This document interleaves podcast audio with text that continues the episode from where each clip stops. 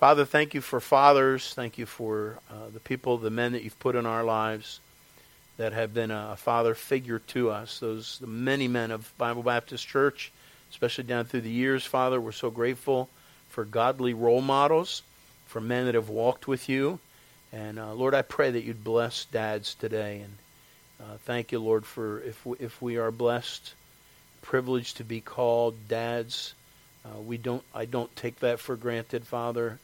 Um, it is an overwhelming, um, humbling thing to be called a father, to have children. And I pray, Father, that you bless the children of Bible Baptist Church and the young people that have grown up in this ministry over the last three decades. And Lord, I pray that, that they would see Christ in us and see uh, a Savior that is worthy of their dedication, that is worthy of their lives, uh, worthy of service. And uh, Lord, we ask your blessing now on the Scriptures. We pray for um, we pray for Ethan Ollis, Lord, that you just please touch him and heal his body, and uh, encourage his family, encourage his heart, uh, that uh, they would find you sufficient in these times, and that you would grant him recovery. Pray for Serena. Thank you for her improvement, uh, for her being out. Pray again for John Anderson and, and Amelia. Pray for Lana and Gore and those still recovering from uh, procedures from a while back. We just lift all the people up to you. Thank you, Lord, that Noreen was here today, and pray she's feeling better from the COVID. And uh, we ask your blessing now, Father. Uh, we we commit this service to you and pray pray you bless the word. We thank you in Jesus' name. Amen. First John chapter 5, tonight we look at verses 9 and 10 as we continue the theme that John brought up and began talking about uh, in verse 6 is the, this term witness, which is actually used in the Greek even more times than it would appear uh, in our English. There's several terms that are this translation of the same word, and so John is really emphasizing this. So let's just jump right into verses 9 and 10. John says, If we receive the witness of men, the witness of God is greater. For this is the witness of God which he hath testified of his Son. So that, that first verse, we learn of the response. Once we understand what a witness is, uh, we will see uh, what we're talking about. What are we witnesses of? And then, and then we see the criteria to be a witness. Verse 10 He that believeth on the Son of God, hath the witness in himself. He that believeth not God hath made him a liar, because he believeth not the record that God gave of his Son. And we're going to continue this very theme as we go into verses 11, 12, 13, 14 next week. Um, this is the record that God hath given to us, eternal life. This life is in his Son. So we're conti- we begin with this theme right now. And so we are uh, talking about the witness. So, what is a witness? Witness is a term that has been used for many, many years, goes back in Old English and many other languages. The idea of a, a witness is someone that can attest to something they have observed. A witness is someone that experiences something, sees something, uh, is a participant or present when an event happens. Uh, in fact, uh, one one dictionary says first part of a witness's role is observation. You witness the accident. The second part is telling someone about it, bearing witness. In court, you can be a witness for the defense or the prosecution. You can also witness a legal document, like a will, or a wedding conducted by the justice of the peace. So the witness is someone that's seen something directly themselves and then bears witness, repeats it. Uh, that would be contrasted with what's called hearsay evidence, which is not what you've witnessed, but it's what someone else told you. And uh, in Black's Law Dictionary, uh, it tells us that um, hearsay evidence is generally inadmissible in court. So uh, it's so much better for you and I to witness something than to just hear about it by the way. Um, I, I, like that statement, and that's why I've quoted it many years ago. Black's Law Dictionary hearsay evidence is not something that someone knows firsthand, but they have heard it said. And hearsay evidence is generally inadmissible in a court of law. And I would add, hearsay evidence should also be generally inadmissible in a local church when we're talking about one another, right? It doesn't happen that way too many times, sadly, and I'm talking about gossip, which is what hearsay is, right? Anyway, back up. Let's talk about a witness then. A witness is someone that sees something.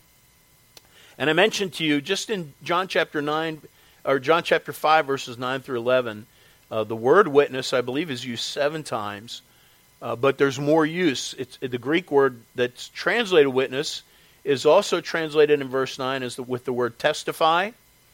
Twice in the word in uh, verses 10 through 11 in the word record. This is the record that God has given to us. And then um, verse 1 John 1 2 uses this show unto you uh, that which ye have heard. You've heard that statement being said many times. That's the same idea. That's a witness. That which we have heard and seen, declare we unto you. That's what a witness does, and that's what John does. Uh, and then 1 John 4 5 uses the phrase, speak they of. All this same idea of being a witness.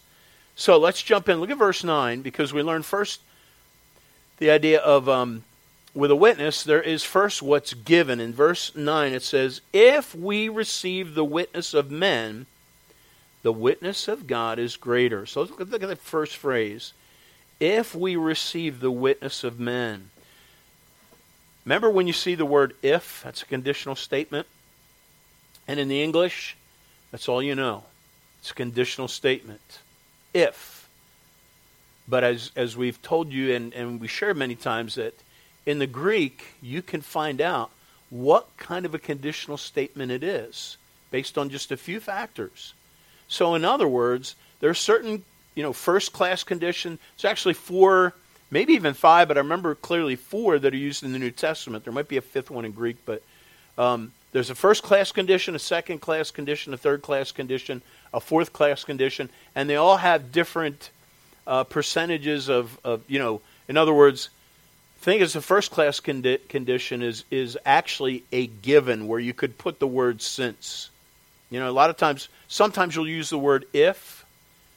Well, if you did that, in other words, since you did that, that's the first class condition. That's the one that's used here. So literally, the idea is he is John is saying you accept the witness of men. You accept human testimony. And since you accept the testimony of men, human witness, human testimony, the witness of God is greater. So let's back up for that. What is he saying? He's talking to people, and we would be included in this, who on a continual basis, we accept people's testimony, human testimony, human, you know, human source information all the time without even realizing it. Do you know that you do that? I assume. I think I know many of you pretty well. Imagine someone that didn't do that. Imagine someone that, that questioned everything. They wake up in the morning. KYW. I don't know how many of you listen to news radio, KYW. Uh, you turn on the radio and they say, Today is June 19th. And you wake up this morning and you hear that and you say, it's, I am certain it's not June 19th. Probably June 20th, maybe even May 3rd. I don't believe that. Then you hear the weather forecast. Say today's going to be a nice day, a little cool, and uh, and you say that's unlikely. I, I don't believe that. It's probably going to rain today. I think they're lying. And then you go downstairs, pull out a box. On it, it says Wheaties. You say, that's a big fat lie. Probably Lucky Charms in there. I don't believe there's Wheaties in there. Then you get in the car, and your gas tank says full, and you look at that and say, great. Now I got to get gas because that's probably not true either. I mean, can you imagine? Think of all these things during the day that we do that we you know, the, the testimony of men and we receive it without question. We don't doubt it. We take their word for it. We look at our watch, we look at the phone at what time it is. And we don't spend time thinking, I wonder if that's true. We used to, you know, more when it was, remember that? You know, and you're like, who knows if that's true? Like these things up here. I, that I question. But think of how often we take human testimony for granted eh, without a question, without a problem. And yet, the point is, the witness of God is greater. Now, there are people that are skeptics that will question uh, even human things, but especially they will question God. And uh, there have been skeptics down through the ages. We, we, we looked at some of these. I'm going to share one or two that I had shared recently in, in um, a message on archaeology. Uh, two points that, that just came to my mind uh, that I got the information again. Uh, in the Bible, the Bible mentions the man Herod quite a lot, especially in the Gospels. And do you know that you know the.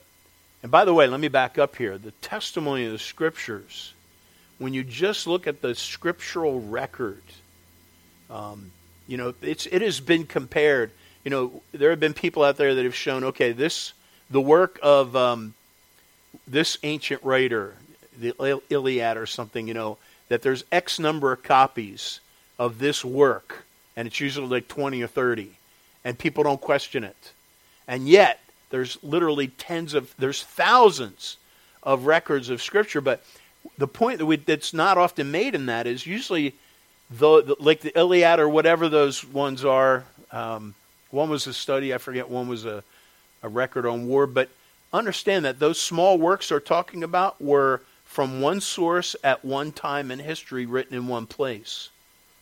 The scriptures are so much broader because the scriptures not just one author at one place in one time. The scripture, scripture is composed from all over the world in different parts by different writers at different time in history. And you've got thousands upon thousands, not dozens, not even hundreds. You've got thousands upon thousands of, of manuscripts from all these different places that testify the legitimacy of the Bible as, yes, a historical record, but even a supernatural record. And there will still be people that will, will doubt it despite its witness. And so, one example, there's so many, but one that comes to mind is Herod. Because for a long time, in fact, up until 1993, there was no external evidence, like no archaeological find, uh, no other outside source of Scripture, from Scripture, that mentioned Herod. And uh, one, of, one of America's founding fathers, the least religious, the one that would actually mock Christianity, Thomas Paine, who, no fan of Christianity, and he wrote an extensive criticism of the Bible mocking it, rejecting it. And one of the one of the many things he attacked was Herod. You know, as proof, you believe the Bible? There's mention of this guy named Herod. There's no evidence. And in fact, he said this.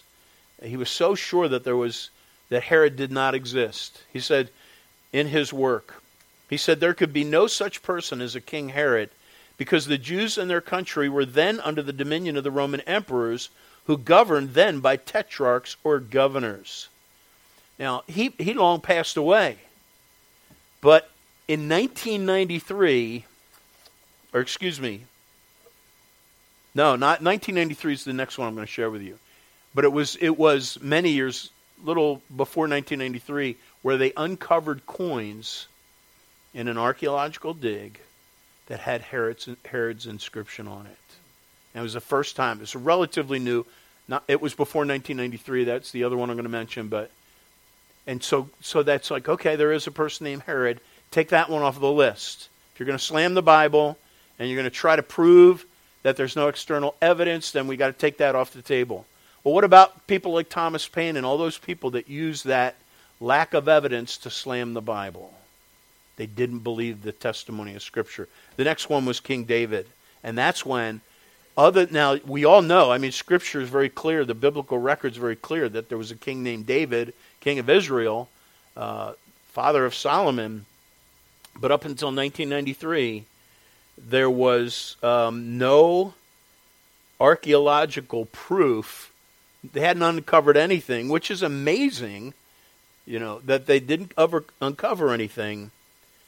And then in 1993, at an ancient mound called Tel Dan, Tel is a elevated place, and uh, in north of Israel, they found they dug up a wood a chunk of uh, wood that was translated "House of David," and as amazing as that is, now you and I we're not surprised by that. We're not like Oh, whew! David really existed. I was beginning to doubt there. No, we believe the Bible. A priori, we believe go, before we go in, like David, we like, like David who said, Therefore I esteem all thy precepts concerning all things to be right. David didn't have an exhaustive knowledge of God's word. He went in believing that, you know what, if it's a precept of God, I believe it ahead of time. And that's the way we are. I never had a problem, uh, you know, this came out in 1993. We had already been at the church for a year. I never struggle with my Christianity thinking, oh man, you know, maybe the Bible's not true because what if David really didn't exist?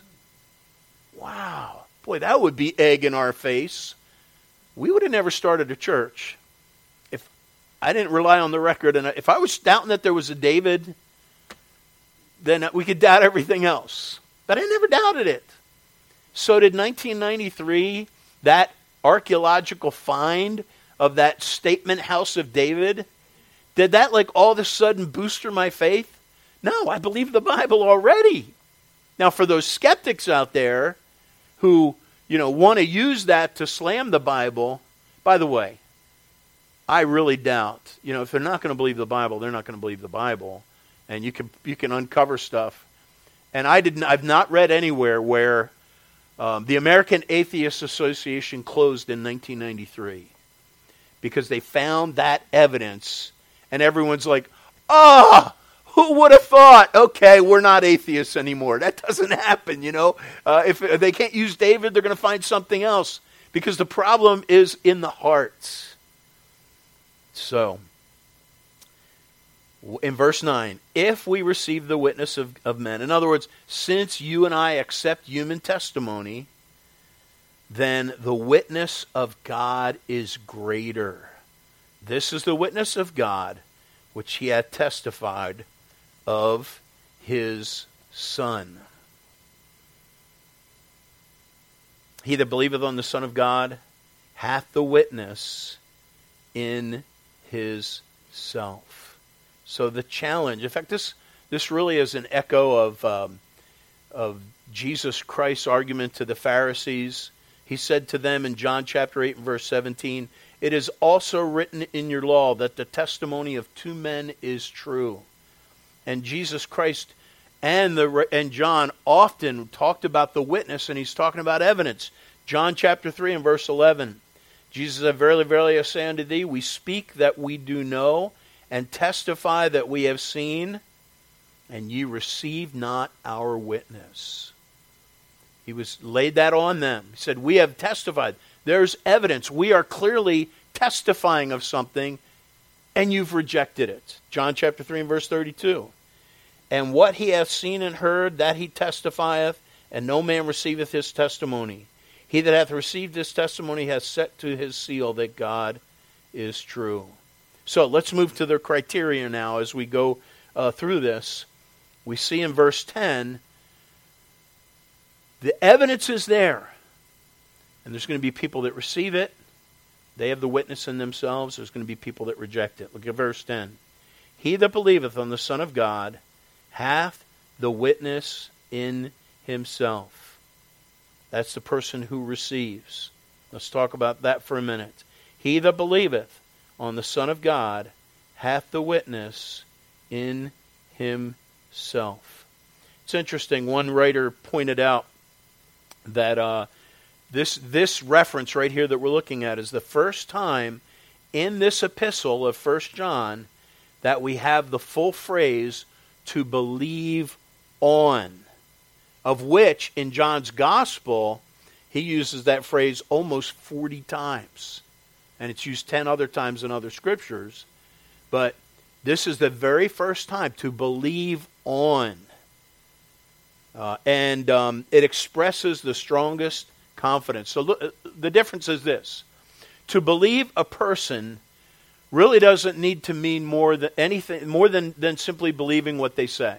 So when you believe someone, you're usually talking about a particular statement they say, and you're judging that statement. I, I believe that, or I'm not sure I believe that. But when you say to believe someone, that's what you're saying. But when you believe on someone, it means you have you're putting you have your utmost full trust in that person's character.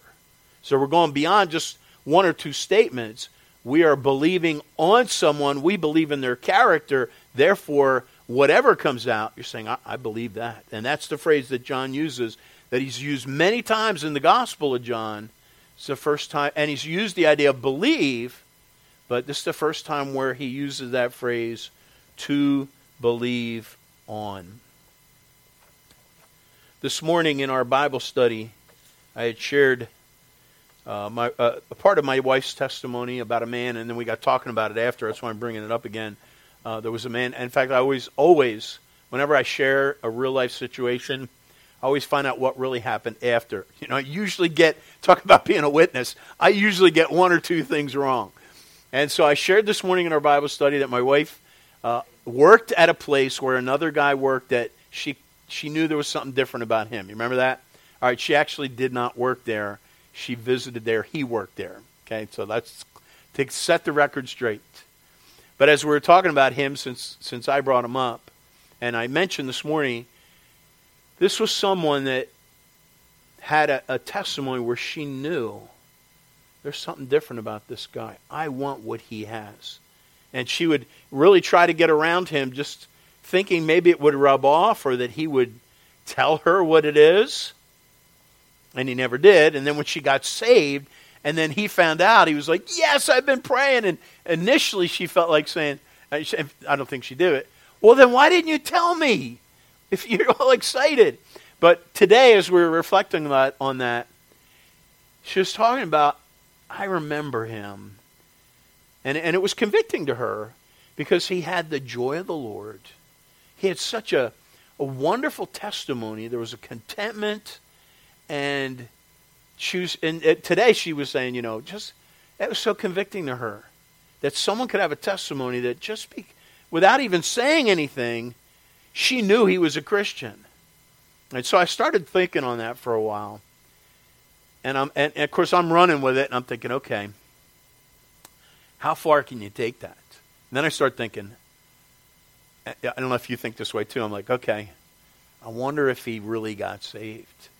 Like, I wonder if he's still professing a good profession. Actually, looked for him on Facebook, might have found him.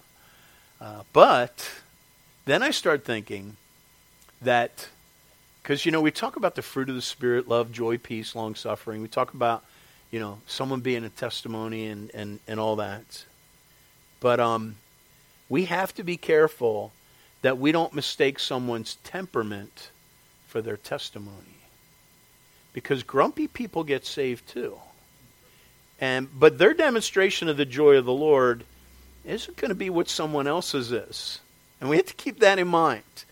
You know, we don't always know, you know, just because everyone's different and all, that, you know, you might have someone that never cracks a smile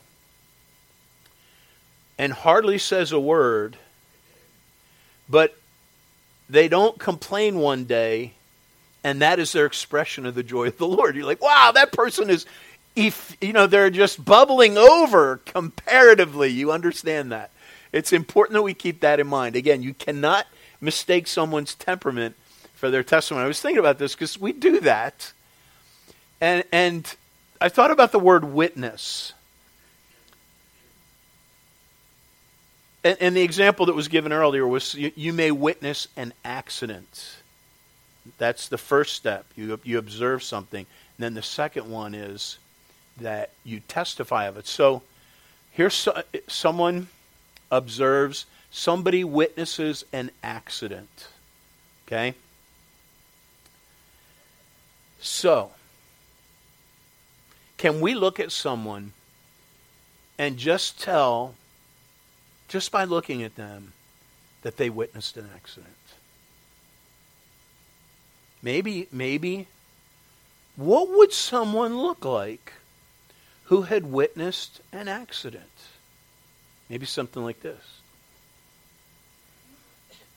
And so, therefore, they walk around all day, and you, you look at them and you go, there's someone that's witnessed an accident. I guarantee you.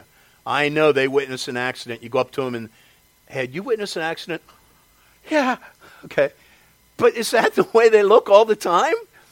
No. You know, you cannot tell. Now, maybe when they're testifying and they get in that courtroom and they sit on the chair and they bring up the events, then they might go like that. But you're not going to be able to tell that somebody's, you know, it doesn't mean they're not a witness to something if they don't show that continual 24 7 response of having been a witness to an accident. And the same, I know it's a lame illustration, but get the idea is that, um, you know, again, we don't want to mistake someone's temperament. Uh, because then what we do is, and remember what Paul said, we dare not compare our, we dare not uh, make ourselves of the number or compare ourselves with those that commend themselves, for they measuring themselves by themselves and comparing themselves with themselves, remember, are not wise. And, and yet we do it. I mean, it's, it is human tendency. Take two Christians who are both born again, and you might tend to look at one and say, now that person has the joy of the Lord because they're always smiling.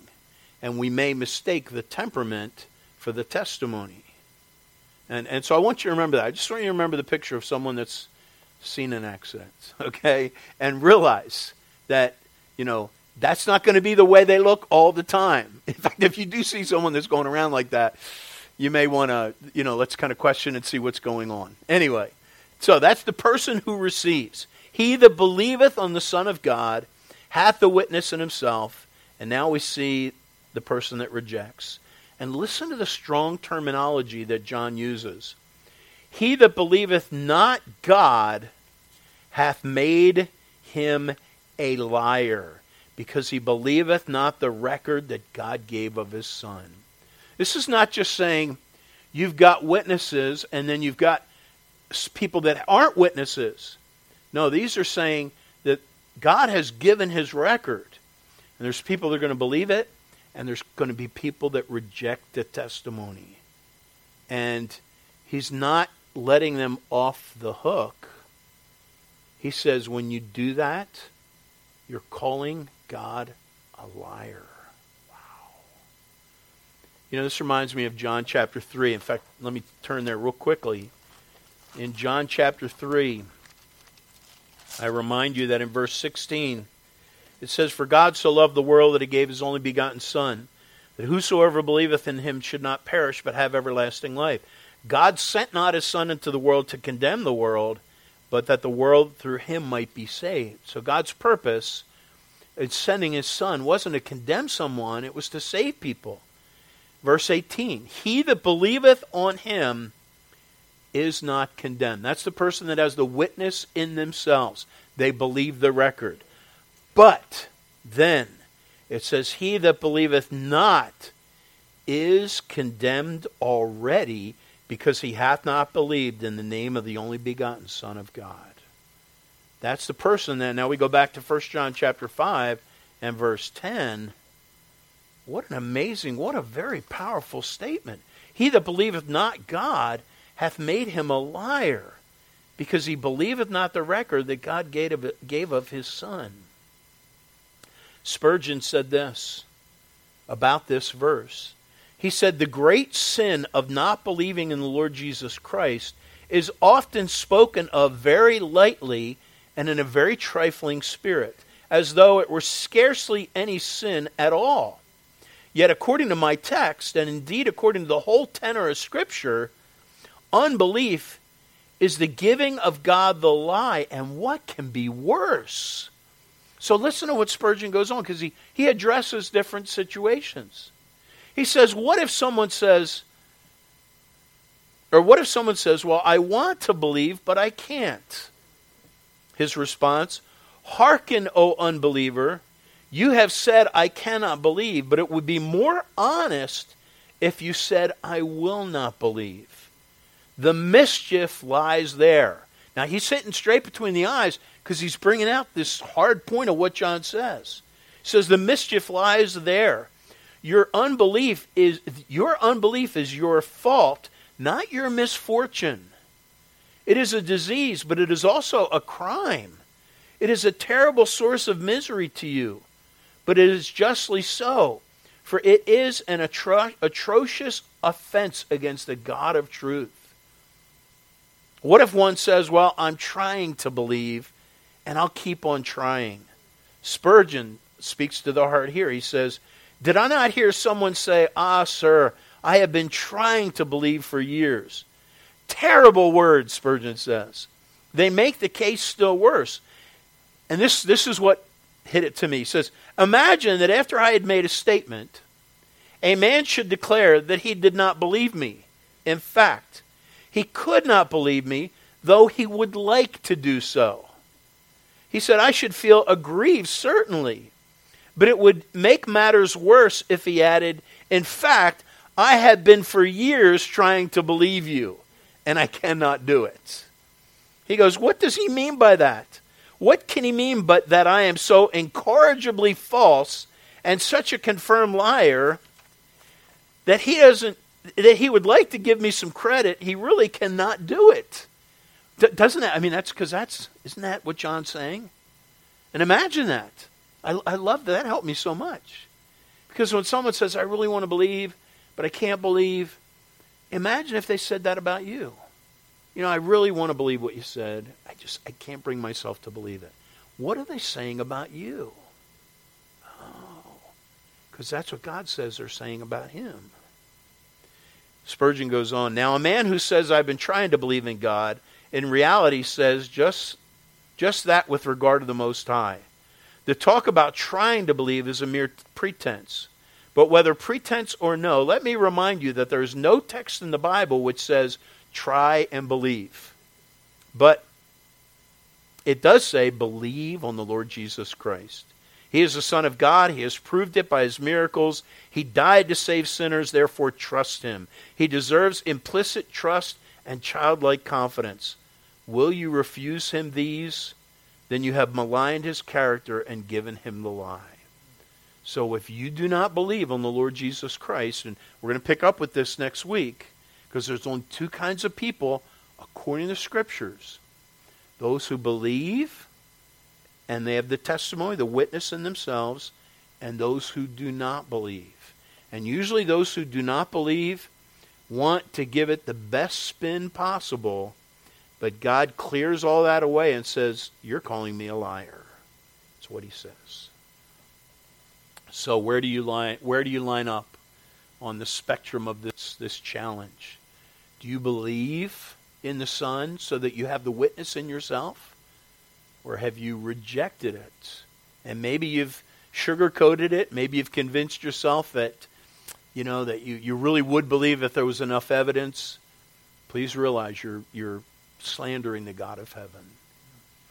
I want to close uh, as I think of the testimonies there, the evidence is there. And I, have been very mindful, as I've mentioned from the pulpit many times. There have been so many people that have gone through these doors over the last 30 years. So many people. And, and unfortunately, there's too many of them that have not gone on for God. And apparently, some that have rejected the testimony that they grew up hearing and that grieves me. And I, I, saw a post the other day. I want to read this from a young man. Now, this man has, has gotten a doctor's degree, and he's technically a doctor, but he's still a kid in my mind, but very, very wise kid. Um, listen to what he said. And I, I totally concur I think he's in his 30s, maybe. Listen to what he said. He said, I am burdened for many of my friends who have left the faith altogether or abandoned sound doctrine over the last few years. He says, I fear when some say they are leaving fundamentalism, they left the fundamentals too. If we're all honest, we've all struggled with what we believe at times. Part of being a Christ follower involves investigating the truth and wrestling it down. He says, My faith has certainly been tested over the last six years, both spiritually and academically. Then he makes this statement. He says, But as I reflect on my upbringing and education, I've never been so grateful as I am today for the investment of sound doctrine that I was given. He said, My generation almost has to be different just to be different from the older generation. I fear my generation has made anyone deplorable that has a tradition or conservative view of Christianity. I think that's true. I appreciate appreciate him saying this. You know, he feels that some say when they're leaving fundamentalism that they leave the fundamentals too, and um, and then he expressed at the very end how grateful he was for those that taught him, and, and maybe he did not appreciate them. But I want to remind you, folks, the challenge for us is not, the challenge for us is, what are we doing with Jesus Christ? If we receive the witness, God's laid it out. We're going to talk about it more next week. God has given us a record. That's the testimony. That's what He's testifying. And we either believe, we have the Son, or we don't.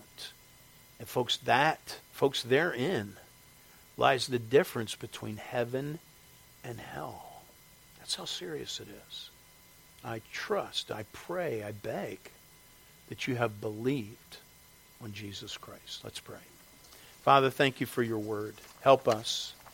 Help us as we try to be a witness, as we communicate these things.